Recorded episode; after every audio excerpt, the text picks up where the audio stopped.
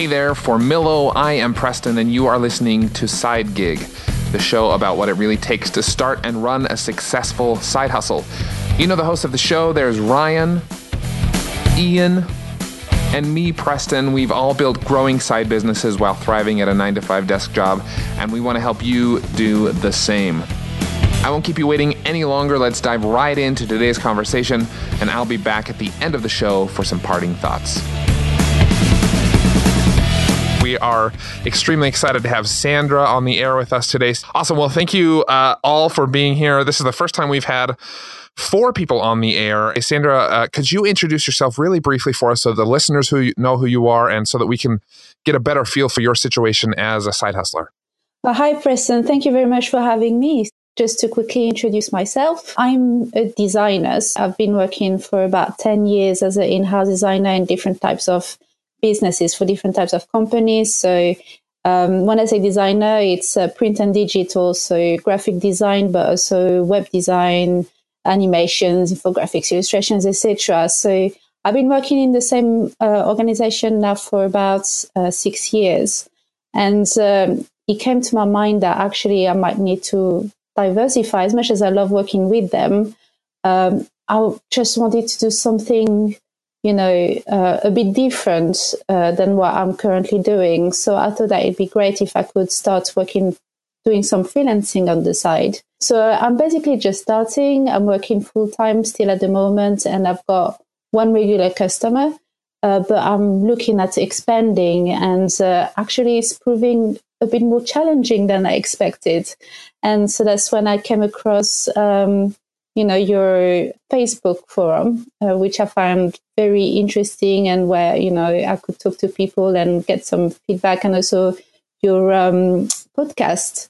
Excellent. I, and and first of all, thank you so much for listening, and and second of all. Uh, thank you times 10 for reaching out to us. It's been so fun to hear, you know, you've listened to the podcast and and then you're trying this side hustle thing and then you have some questions and the podcast is able to answer some of them but then you reached out to us and and said hey guys i have all of these extra questions. And the three of us thought well instead of you know responding via email or facebook messenger or whatever how fun would it be to have you on the show pick our brains a little bit but also learn from your experience as a side hustler as well. So we're really excited to have you on the show today. Thank, thanks again so much for being here. We really appreciate it.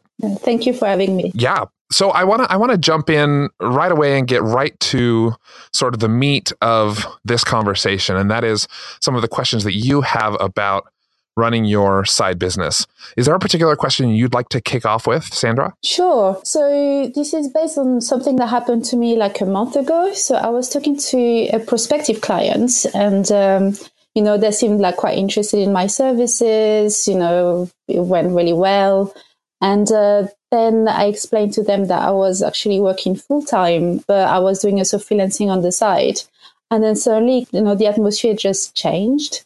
And uh, it just felt like suddenly they were not really trusting that I could do the job because I had this full time work.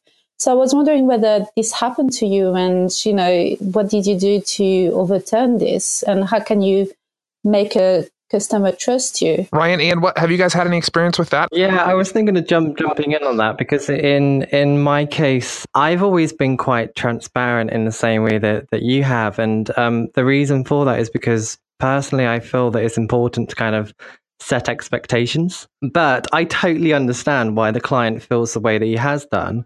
I've always tried to be totally transparent from the outset. And um, I, I, do think in some cases people might be concerned. But because I've always been working on smaller projects, it's never been a, an issue for me. How about you, Ryan? Yeah, I mean, I'd say, Sandra, first of all, I don't think you did anything wrong, right? Like yeah. this is all a learning process. Absolutely. So it's it's kind of evolving, right? And I've made tons of mistakes myself that in hindsight I wouldn't do the same way again. And and I do have kind of a strong opinion on how I now feel about this question of yours. Um, so I actually think that you know unless you feel like there's an issue of you being able to deliver on the type of project, um, I don't think it's really relevant to any of your freelance clients that you're working on the side. Because if you're sort of mapping this all out, um, the way that you probably are, then you're saying like, okay, yeah, I do have the time, you know, the five hours a week or whatever that number may be to actually do this project for them. And so I think that on on sort of the flip side of this equation, like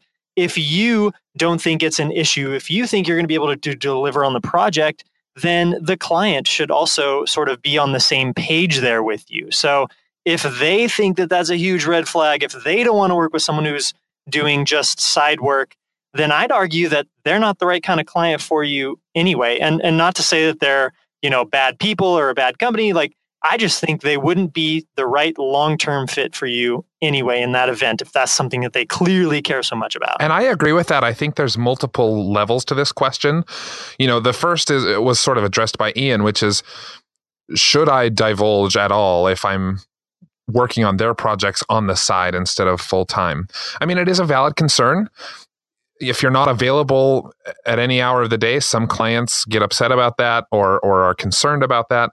But I think the second level of this is do you I guess the difference for me is do you divulge it up front? Like it's not dishonest to not bring it up yourself, right? But then when once it's brought up, if they ask, then are mm-hmm. you honest about it? I would say I agree with actually both Ian and Ryan, even though they're slightly different answers. And and here's how I agree with both. The fact of the matter is when you start working with them, you can not bring it up and then if a few months down the road, they're like, you know, I've noticed I can't get a hold of you between eight o'clock and five o'clock. It's only after 6 p.m. that we ever talk. Uh, you know, is this like a side thing? And then you can explain to them that it is. But really, the best clients, like Ryan said, are going to care mostly about the value that you can deliver them, not the time of day you're working, not how many hours even that you're putting into the project. If you can get the project done in an hour and it takes another freelancer who's working full time, takes them eight hours, they shouldn't care. Either way, they should care about the value that you're bringing their company. Mm-hmm. I've been thinking with this, um, like primarily the, the main reason why I've been quite transparent about it is for one of the reasons that, that you mentioned then was that if in the event that they do want to get hold of me, obviously I'm not going to physically be, be able to um, have any telephone calls or conversations, even during like lunch breaks, you know, d- during that time I, I need to eat and I might need to do other things. So right. if I could take a call at like lunchtime, it could only be like half an hour. So I've personally tried to be transparent about it, but I actually like Ryan's answer a lot that it, it probably doesn't matter and I, I, probably don't need to say anything about it. But um, I've I've always liked to be transparent and definitely for the reason of of communication. That that's the primary that's the primary reason why I I think it's better to say so. Yeah, I think the honesty is key. I agree. Honesty is key. Sandra, are we headed in the right direction with this answer? Is this kind of what you're looking for? Yes and no, because it's kind of a, not contradicting, but you know, I suppose it's good to think that if the customer is really, really wants someone that will be answering their phone between, you know, 9 and 5 p.m., that this person might not be the right customer for me. But when you start a side hustle, you just want everyone to like you and you don't want to say no to a project because you're really new to it. So it's really difficult to think like, oh, well, that's all right. I'll have another opportunity with somebody else. For me, it feels more like, oh, no, I'm losing a customer. So it is really difficult. I guess, you know, you can't just please everyone. And actually, that made me think of what are you feeling about answering phone calls when you're at work? Is it something that you think is a big no no? Do you think that, you know, if it's like an emergency or, you know, if it's just like a matter of five minutes? Because sometimes you can get a phone call from, I don't know, your, your mom or your dad, you know, when you're at work. So do you think that it's not professional to answer a quick phone call or do you think or answering a quick email, or do you think it's okay? It's a really great question. We've tackled it uh, on a few episodes, as you probably know. You know, we talked about whether you should tell your boss you have a side hustle. Um, you know what what's appropriate to do in the workplace and not in terms of your side gig. I think it also depends on what kind of work you're doing on a side hustle. You know, if you're doing the same kind of work that your company does, that could be a conflict in terms of doing that in their office with their lights and their overhead and them paying for you to be there basically. There's there's a lot of sort of gray area there, I think, and, and I'll throw it over to you, Ian and Ryan, but I think we've said a lot on this show. First and foremost, you know, honesty and transparency with your boss is is paramount. I mean, you know, being clear and upfront with them about what's happening and setting some boundaries and some guidelines and some rules so that everybody's on the same page. The the last thing you'd want is to until you're ready for it is to lose your job uh, over your side hustle when your side hustle is making a fraction of what you are at your day job. I mean, that would that would be quite a catastrophe. And so, I think the short version of what I'm trying to say is it depends, which I know is not the best answer. Ryan and Ian, maybe you can help me out here. Yeah, I'll, I'll jump in real quick. I think this is a really situational answer. So I would honestly say that I can't even give you what I would feel confident is a good answer without knowing your boss and what your working relationship is like with the company and like you know what kinds of agreements maybe you've signed like maybe there's actually something that specifically mentions that you can't do you know side work on company time or in the company office um, so I wouldn't know that, I guess, without taking a look at your actual agreements and knowing more about your structure of your work. But I will say that, I mean, personally, I have a very, um, I guess, liberal look on this. Um, I've always sort of taken emergency side project calls during work if I absolutely have to. Um, I'll just step outside of the office or I'll, you know, go up to the rooftop of the building, something where I'm not standing near other sort of coworkers or bosses or something like that. And I think if you're respectful um, of the time that you actually allocate towards those emergency calls or whatever emails, whatever they may be, um, then you can keep that to the five, ten minutes, whatever. Let them know that, hey, you know, I'm actually really busy right now, but I will be able to get you a more full response or a better answer to that within a few more hours when you are off work.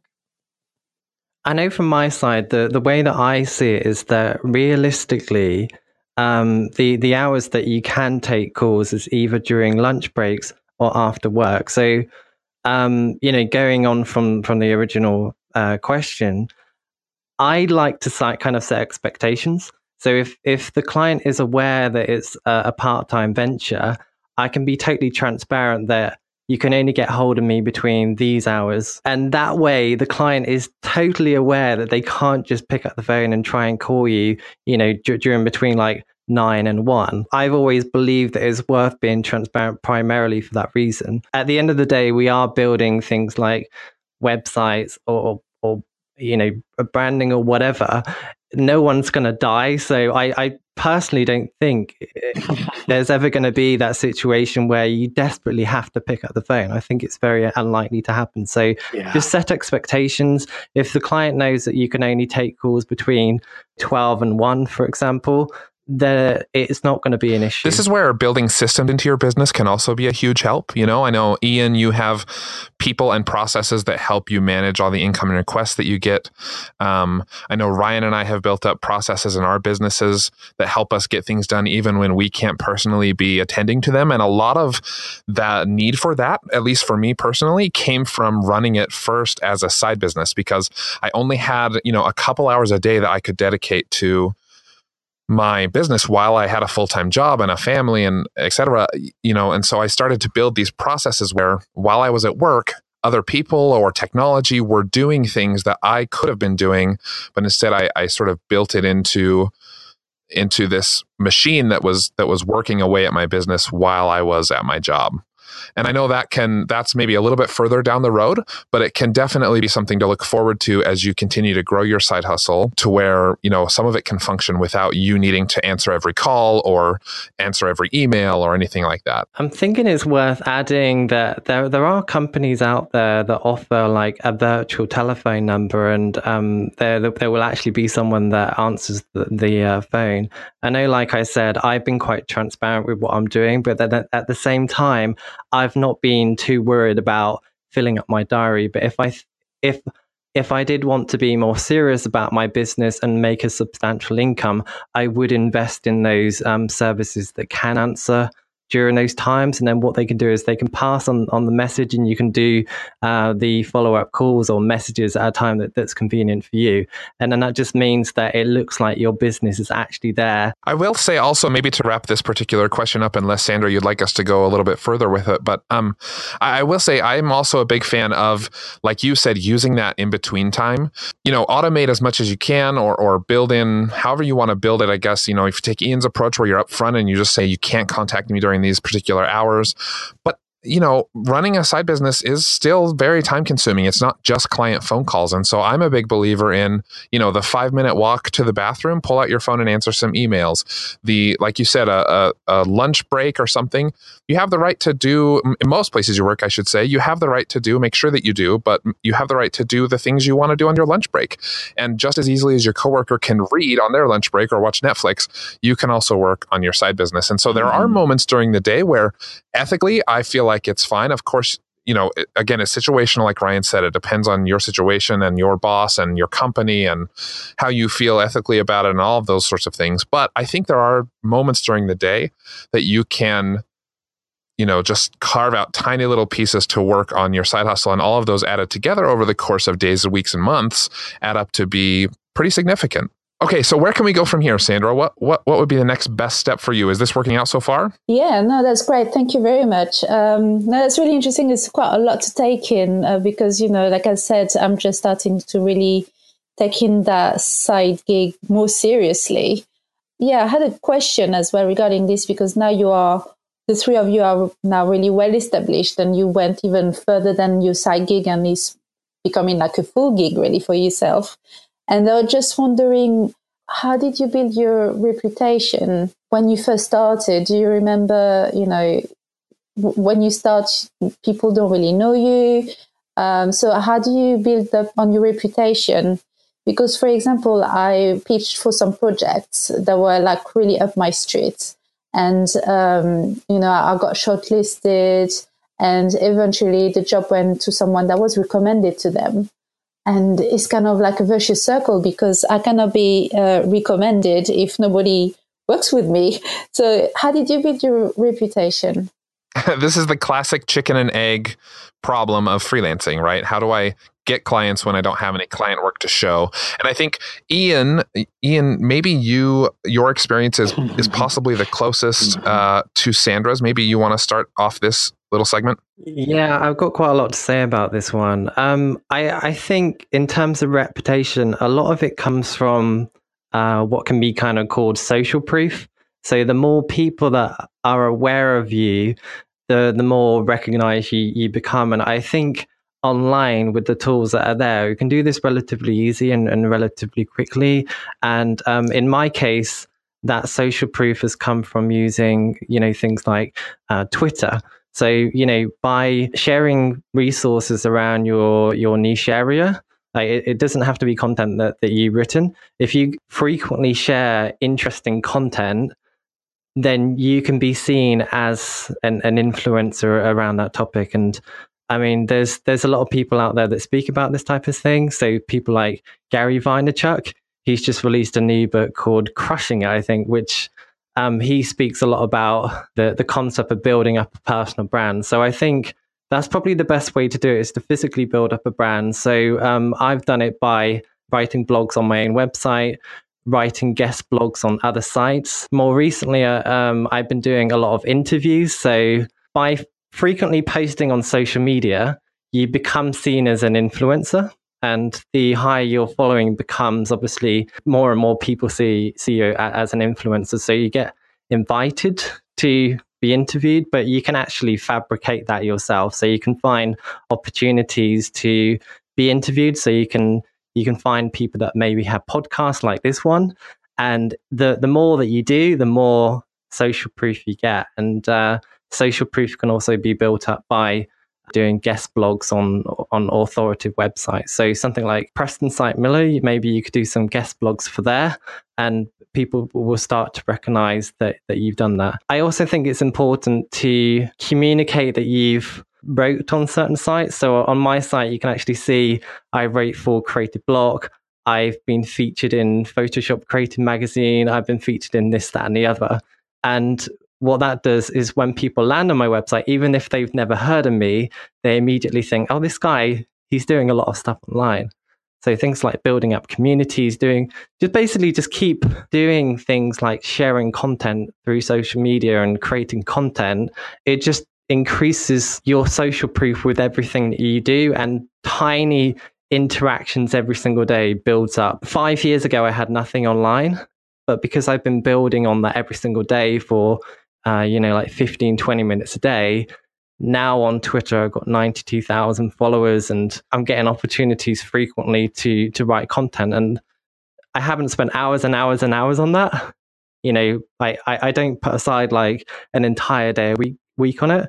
It's just half an hour here, half an hour there. And it's surprising how quickly that can build up online.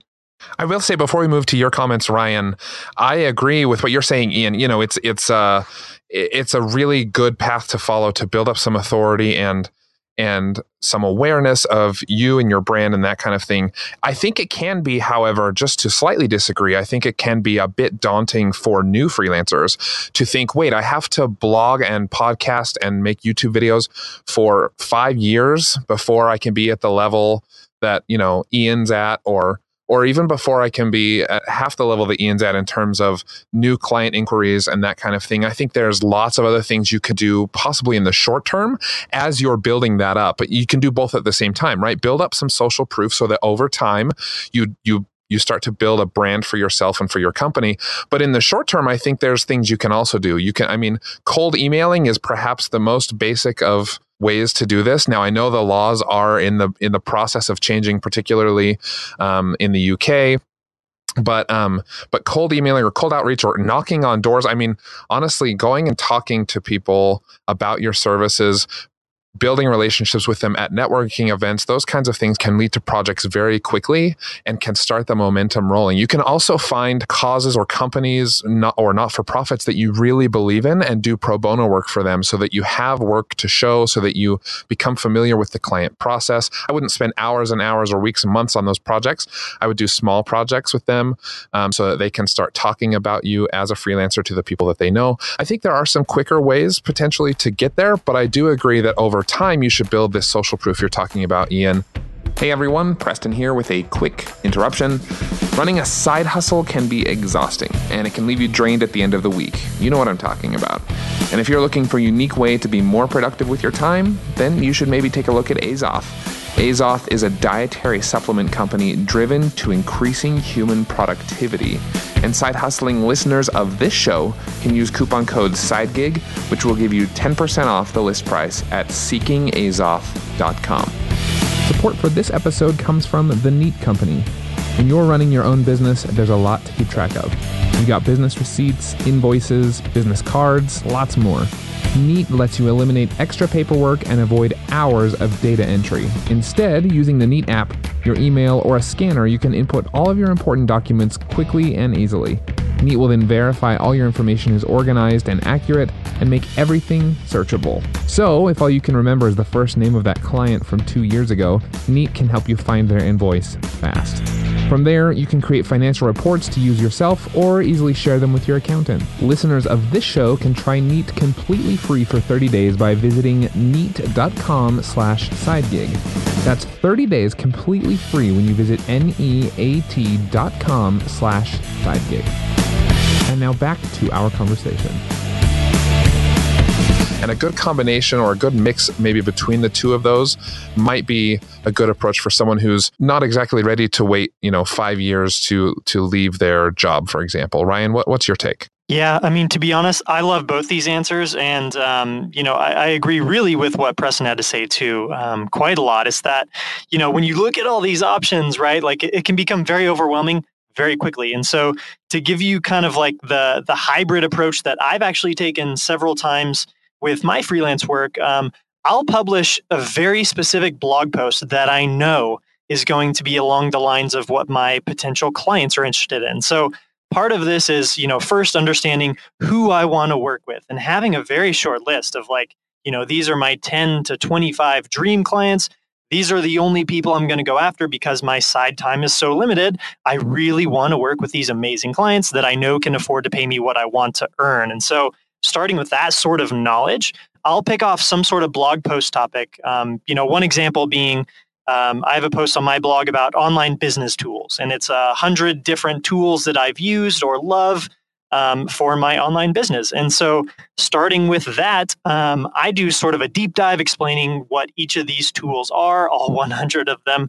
Um, and then I'll sort of, you know, link to each of them, mention that, you know, grab a free trial over here, and then once I publish this post on my blog, I'll take this cold email approach that Preston mentioned and I'll reach out to someone at each of these companies and I'll do it individually so that you can tell there's sort of this, you know, real person behind the email instead of using some sort of mass emailing tool.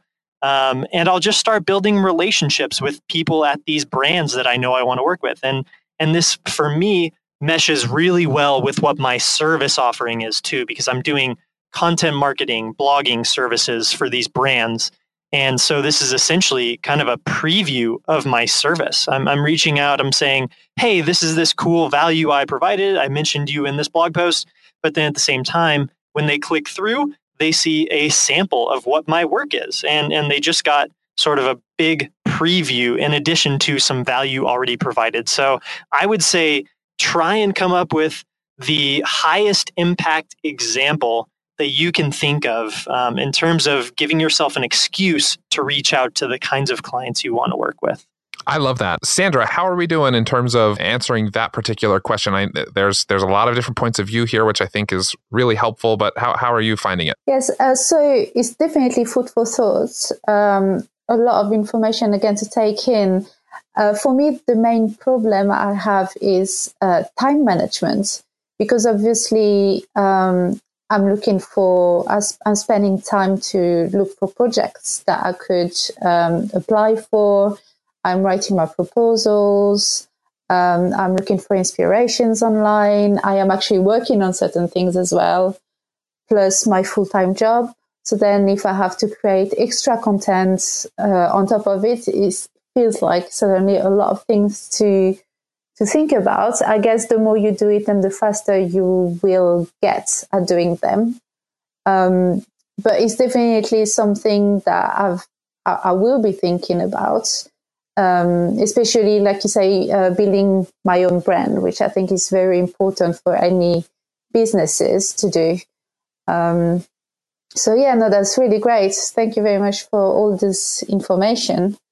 Um, I've actually um, done quite a bit of networking recently. So I went to local events uh, that are, well, events near my place. And um, so it was really interesting, really daunting, really, for me to do some networking. Um, but yeah, like, you know, like the first question I was asking, the issue I had was as soon as people were asking me questions like, you know, so where do you work? Do you work in an office or do you work from home? So then I would say, well, I actually work in an office full time and uh, I work from home when I do my freelancing. And it just felt like they were looking at me as in like, oh, you know, this is just a hobby. Let's not take her seriously. So then the next time I did networking, I tried to be a bit vague, but then I just felt like I wasn't being honest. And so I just didn't feel very comfortable. It is a bit difficult, I guess. There's a definite imposter syndrome that I think we all go through. And if anyone on the air hasn't heard that term before, essentially you convince yourself that you are not the person that you're claiming to be, that you're not, uh, that you couldn't possibly be a, you know, a successful freelancer or something like that. But uh, I would say to you, Sandra, and to everybody on the, uh, you know, listening, obviously you can be the thing that you want to be. And don't let imposter syndrome convince you otherwise. You know, you kept saying uh, in this segment and, and, in a previous question, you also said, you know, they just kept looking at me like, oh, let's not take her seriously. And, and while some of the people might have been thinking that, my bet would be that not everybody that you think is thinking that way is actually doing so a lot of times we project our own insecurities and our own, I guess, that just feeling of being an imposter, we can project that onto other people. And I'm no psychiatrist, psychologist. Which one is it? Anyway, I I have no uh, credibility to analyze like the way you think about yourself. But I will say that imposter syndrome is a very real thing for all of us who are building our own businesses. And I would also say too to backtrack one one question earlier, or, or not just the tail end of the last question, I guess, is on the idea of creating content. You know, Ian mentioned Gary Vaynerchuk earlier. He does talk about documenting instead of creating. And while you're working on projects, while you're fiddling around, learning new things in Photoshop or where, whatever you're working on, you know, any any new thing you're fiddling around with or learning or something you read that's interesting, all of that can be content that you're quote unquote creating, but you're already doing it. And so I've found creating content, and I think Ian would probably agree with this, is as easy as just documenting what you're already going through. And I know some of the biggest brands that we follow, that's what they do. As they, you know, Chris Spooner comes to mind, for example. Chris Chris Spooner runs um, the Spoon Graphics blog, and he does a fantastic job. But for a long time, all he did was show tutorials of projects he was already working on for clients or for himself. And after a while, those started to be some of his most successful pieces of content. And really, he was doing the work anyway. So why not, you know, share it with the world? So I think, I guess the two takeaways there imposter syndrome, don't let it get the best of you. it can be rough. I still deal, I still deal with it all the time. Um, I know a lot of people who do. And, and then, you know, document instead of create that'll that'll help your workload stay nice and low so that you don't feel overwhelmed and so that you're not doing a lot of things that don't contribute directly to the the bottom line of your business I'm going to jump in on a few of those things because there there was quite a lot that you spoke about. But um, talking about the networking thing, I, I, think it's worth considering that when you when you actually attend events, don't go there with the intent of finding clients. Try to see it as somewhere that you can go to make friends with other business owners.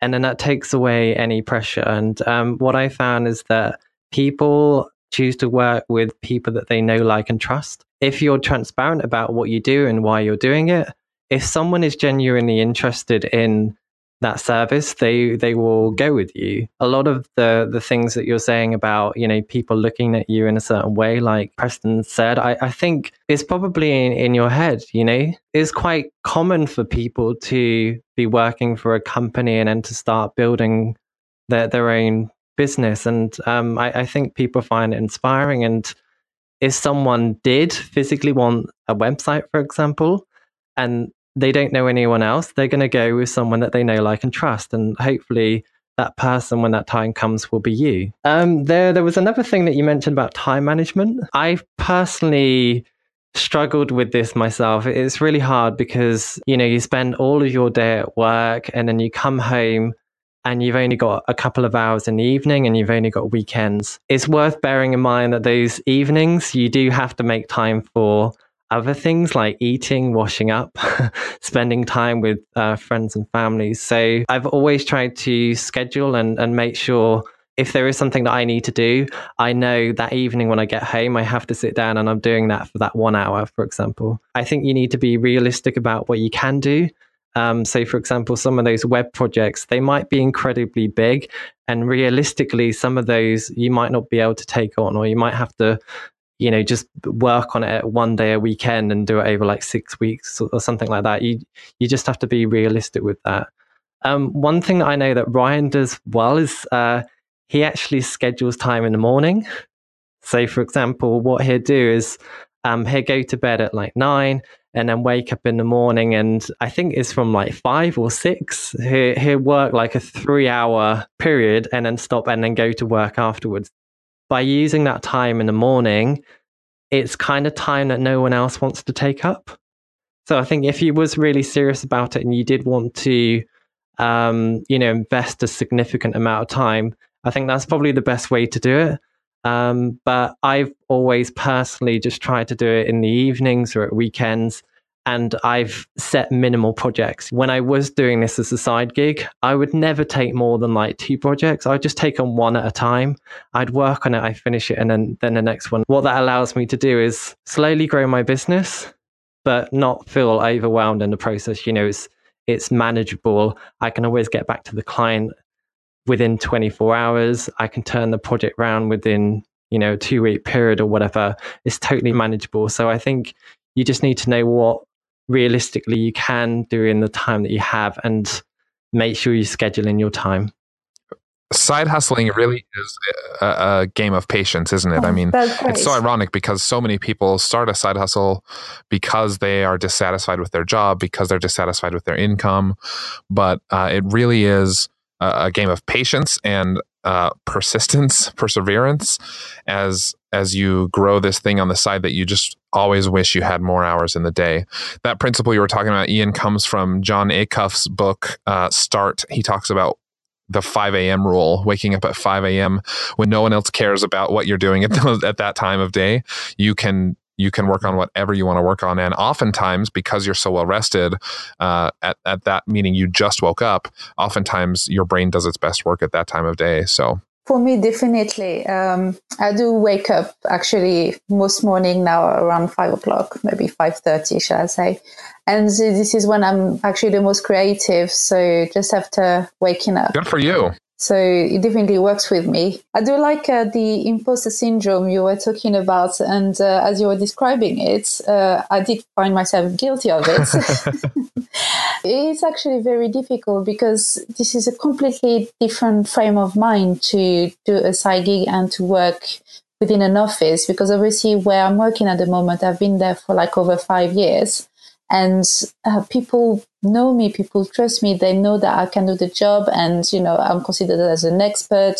And so people when they have questions about design they always ask me.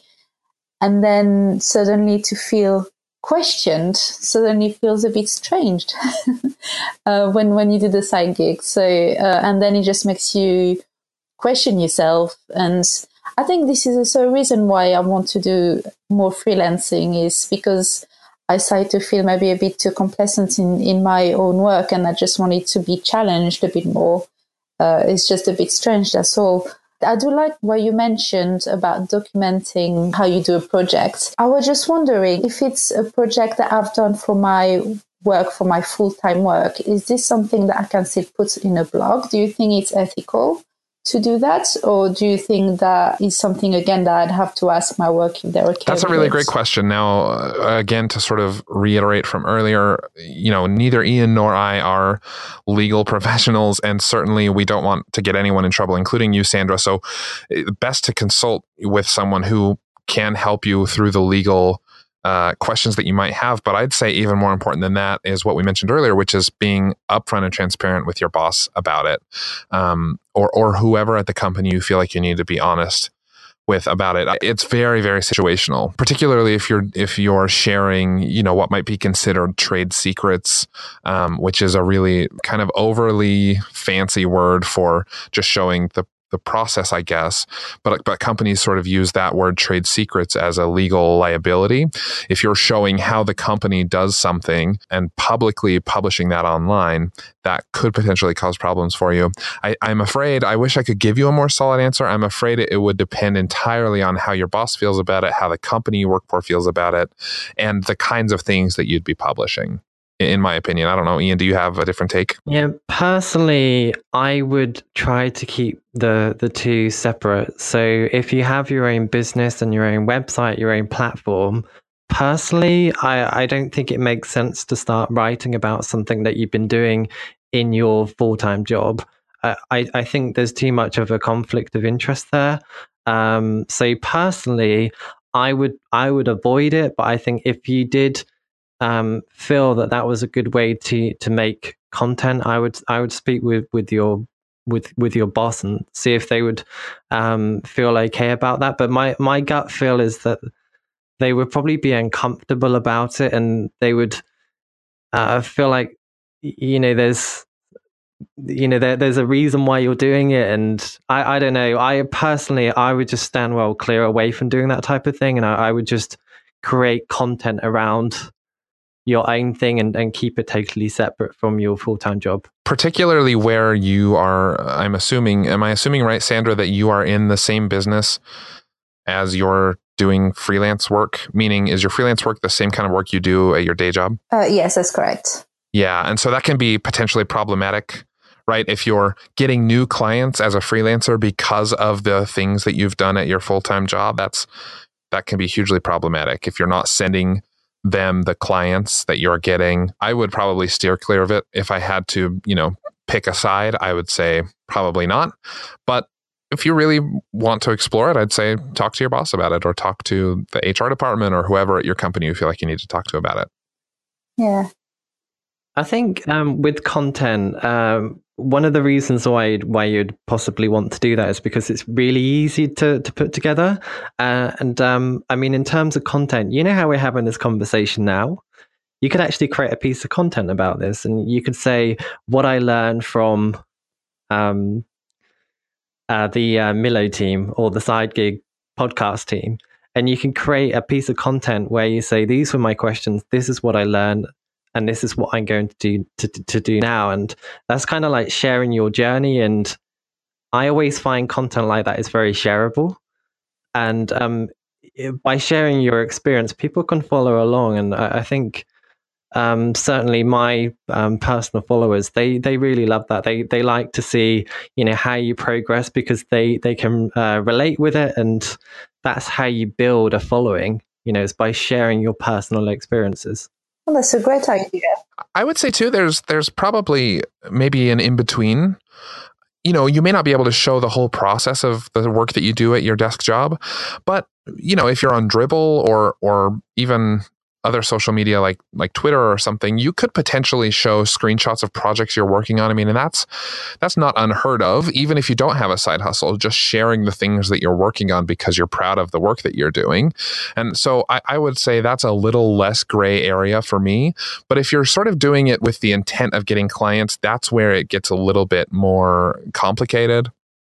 And, but, but, you know, I mean, I, am not sure, again, talk to your boss about it, but I'm not sure they could fault you for sharing work that you're proud of on something like a Behance portfolio or on your Dribbble account or something like that. So I, I think there's probably lots of in between options between should I do this or shouldn't I do this. There's probably a, lots of variations that you could approach, and if you can just find the right mix, uh, you know, you're golden. So there was one question I was wondering as well is um, for that kind of side gig jobs, where would you go to look for projects? In my case, I've been doing uh, one or two things. So first of all, there's kind of the side of it where it's like the long game. What we said about creating content, adding things on social media all of that can help towards what's called um, SEO. So search engine optimization is what you can do to your website and an online presence to allow you to be found on Google. So that's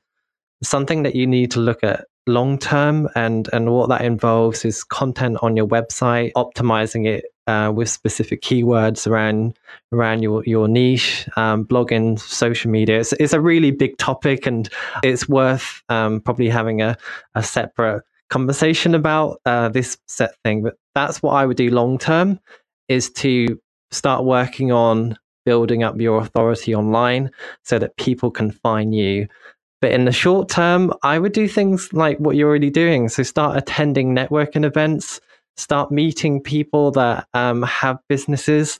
Don't try to sell at those people at those networking events. Just make friends with them and um, be transparent about what you offer as a service. And then if they need it, they will come to you. I'd also reach out to your current network of people, so friends, family. If, if you communicate, you know, even if it's just a, a Facebook post, if you post on Facebook and say, I'm just working on this business, I'm looking for work. If anyone has anything, send it over to me. And you know you can send direct messages to people but i think that's probably the easiest place to start is the people that you already know and they you know they can ask people that they know i, th- I think that's a really easy way to get it but personally i would as you've got a secure job and an income coming in if you are planning to do this long term, I would play the long game and start building up your credibility online so that people do find you online. So use all the social media platforms out there.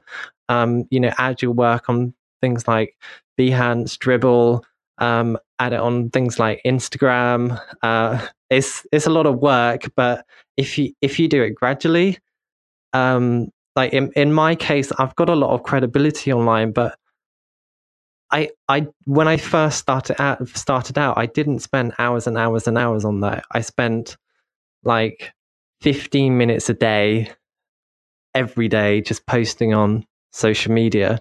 When I had um, some spare time. So maybe just once a month, I might write a piece of content that was optimized for Google. And by just continuously doing this type of thing, it builds up a domino effect. So I, I think, you know, it's kind of like the compound effect that if you keep investing in something and gradually building up, it builds up authority online. I, I don't think um, SEO necessarily has to be like a you know keep cramming things in every single day. I think you can do it gradually, and um, hopefully, you know, with my site, I I literally write one blog a month. but I'm posting on social media a lot. But now my website has a lot of credibility online. So I rarely need to do any like outbound marketing. All of my clients that I have, I'm very fortunate that they come to me and find me. And because it is a side gig, there's a, there's only a limited amount of projects that I can take on. So um, like in in your case, you probably only need like one or two clients a month. So just going to like one or two networking events, you'll probably get enough clients to keep you busy for a, a good couple of months. I would have I would have thought. I'll also add a, a somewhat controversial answer. I I um, co host another podcast that listeners may have heard called My Freelance Life. The whole premise is a friend of mine, his name is Andy. Uh, he and I worked at the same tech startup, and he quit to start freelancing full time. And so I started having conversations with him on a weekly basis to check in on what it's like to quit your job and start full time as a freelancer. It's been really eye opening, but Andy gets 100% of his client work from Upwork. And, uh, you know, there's lots of, lots of freelance marketplaces like Upwork. Um, some are really high quality, some are really low quality, some match what you're the kind of work you're trying to do, some don't, and some, you know, there's Fiverr. There are people making six figures on Fiverr, but most people are making not very much on Fiverr because the gigs are five or ten dollars. And so I think, you know, you can explore a lot of these options as a quick way to get some new clients under your belt. They might not be the highest paying clients, they might not be the longest term projects, but it could potentially be a way to get some cash in the door and get some client projects done to build out your portfolio and sort of get your feet under you, under you as a freelancer. I don't know. It'll be interesting to see with Andy if it's a long term strategy, you know, for five or 10 10 years, he's still only exclusively on Upwork. My guess is he won't be, but it's sort of his first way of, of getting out into the world of freelancing and making enough money that he can do it full time. So I know that was part of your question. I don't remember if I read it or if you had mentioned it on the air, but I know part of your question was what about these marketplaces like Fiverr or Upwork or 99 Designs or or whatever, you know, are they worth my time? I'd say as long as you're making a positive ROI on the investment that you're putting into them, then I would say in the beginning at least they are. I would say personally with a, lot of these platforms, clients that are on there, they tend to drive for the lowest price. So I would personally, if you're going to use them, treat it as a way to build up a portfolio so that you have a decent exactly, amount yeah. of work to show off, but don't necessarily expect to get the highest price. I mean, it, it is worth mentioning. I, I, know we we mentioned Fiverr here, and um, you know, for uh, logos, what I work on is kind of like a, a big no no, and everyone hates it in the industry.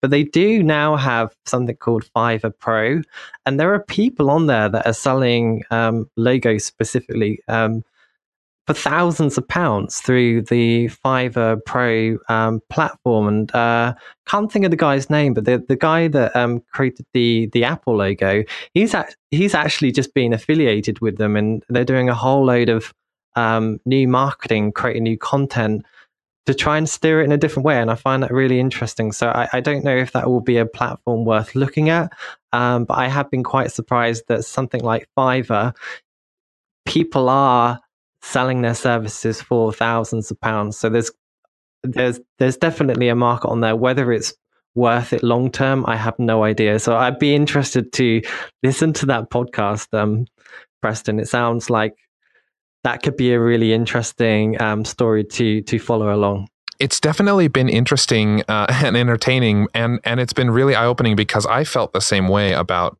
these marketplaces like just completely steer clear of them. And yet he's making a good living doing just work he gets from upwork. That's it, it actually allowed him to quit his job and take his freelancing full time. And so yeah i think i think uh, you know be cautious be careful be smart and strategic about the way that you're building your business. But there's one thing that's for sure. These marketplaces have clients who are there and need work done and are ready to pay someone to do that work for them. They might not pay top dollar, but they are paying clients, which you know, a lot of times when you're just starting out as a freelancer, that's something you don't have. It's not a luxury that you have. So I don't know, Sandra, if you'd, uh, what are your thoughts on these sort of marketplace, you know, systems? Well, I've been investigating actually, and um, it is interesting, but it's very crowded, especially in the kind of things that I do, the, the graphic design and the front end design. It's very crowded and very competitive. And it feels like yeah. Uh, people are looking at people that have already done some work before. So you've got like some kind of credits next to your name to see like how many, how much money you've earned since you've started. And uh, I just wonder whether if I started it now, then people would see that I haven't had any gigs yet with them and therefore would go with somebody else. But it is true that, um, you know, for the sake of developing my portfolio to have a bit more varied examples in my portfolio that, you know, I could, I could really go for the lower offer um, as a temporary measure um, so this is definitely something that uh, I will be looking at a bit more. If the intent was to actually start building up um, a decent portfolio and the the money didn't happen, I haven't used these platforms myself, but personally, I would assume that the the actual quality of the project isn't going to be that amazing. So personally, if the goal was to build up a decent portfolio, I would personally recommend to, to, do some pro bono work. You know, find a charity that needs the help and build up a proper case study with lots of examples and get a really good testimonial out of that as well. And that's something that you can put on your website and you can shout about. Um, so yeah, that, that's just my thoughts on that because I I'm not a big fan of these sites. I just feel like they they tend to drive the price down and down and down. But um, I'm just so curious of uh, that guy's story because maybe I, my opinions are totally wrong and it is actually worth looking at. Well, it's worth noting that he is not a designer, and so I know that these marketplaces can can be really bottom of the barrel uh, prices for design work. He does work with um, spreadsheets and data and that sort of thing, so it's maybe a little more. Uh, I guess not as crowded um, in terms of freelancers who offer the kinds of services that he does. So we've talked about that a little bit on the show. We have to acknowledge, obviously, that a lot of listeners are, you know, designers, writers, um, the kinds of professions that unfortunately these marketplaces are f- absolutely just flooded with.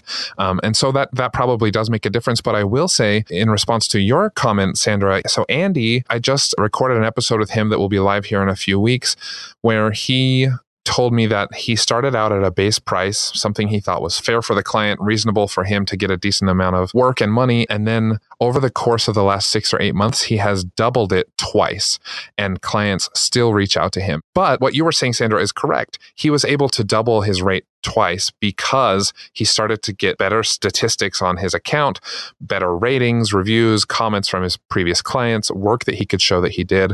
And so it is a process, but freelancing is a process side hustling is a process right and so it's you know very few people overnight can go from not having any experience or any clients to suddenly having the best top paying clients, making more money than they know what to do with.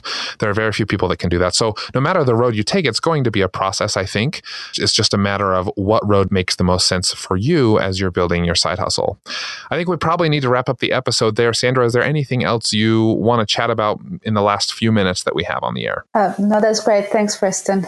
Fantastic. Well, thank you so much for um, letting us sort of use you as a case study, I guess. Hopefully, the things we've been able to say today have been helpful. Hopefully, we haven't rambled too much. I'd love to hear back from you in a in a while and see how your freelancing is coming along and um, and how you're doing. But thank you so much for for being here with us.